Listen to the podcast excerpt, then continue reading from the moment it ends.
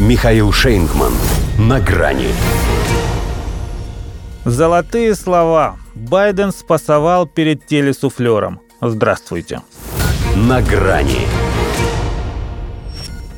Редкий случай. Джо Байден таки признал поражение перед телесуфлером.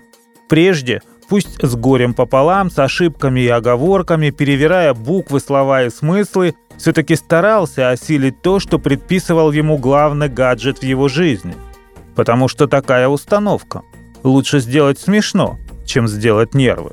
А то стоит ему отступить от текста, и вот вам, пожалуйста, Си диктатор, ну а кто же еще? Пассаж, услышав который даже его госсекретарь утратил дипломатическую выдержку и заерзал так, что многие удивились, увидев его сегодня на работе. Уж очень отчетливо по его губам, глазам и внешнему виду читалось, как это по-русски «да пошло оно все». Между прочим, тем и был вызван особый интерес публики к выступлению старого маразматика на саммите АТЭС Сан-Франциско, что всех занимало, как именно он станет выкручиваться после хамства предыдущего дня, когда он закончил пресс-конференцию по итогам встречи с главой Китая, по сути, оскорблением своего гостя.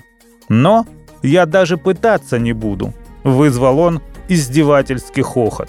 Правда, по другому поводу. Когда после пары неуклюжих потуг воспроизвести название бизнес-компаний расписался в артикуляционном бессилии. «Я не могу их правильно произнести», Закончил он и этот раунд своей вечной битвы с монитором капитуляцией. Впрочем, оправдываться перед китайским товарищем он тоже даже не пытался – как ни в чем не бывало, втирал залу о приверженности дипломатии в отношениях с Пекином.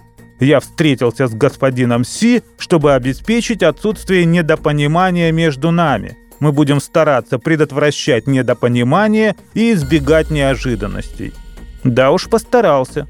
И теперь не только у председателя КНР, но и у лидеров подавляющего большинства стран мира – нет на этот счет никакого недопонимания. Они тоже могут считать себя диктаторами, поскольку и у них правительства отличаются от американского.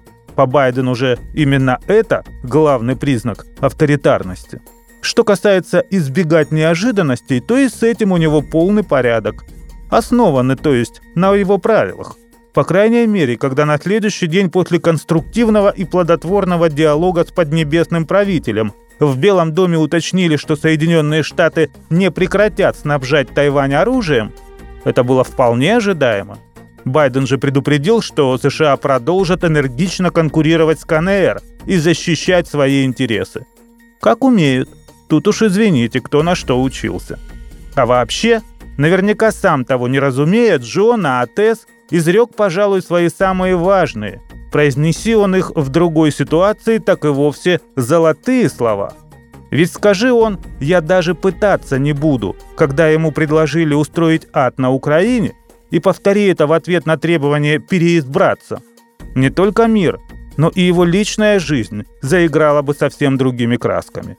Хотя не факт, что и сейчас он взял эти слова из головы. Возможно, предвидя логопедические муки пациента, авторы текста и их вписали в телесуфлер. До свидания. На грани с Михаилом Шейнгманом.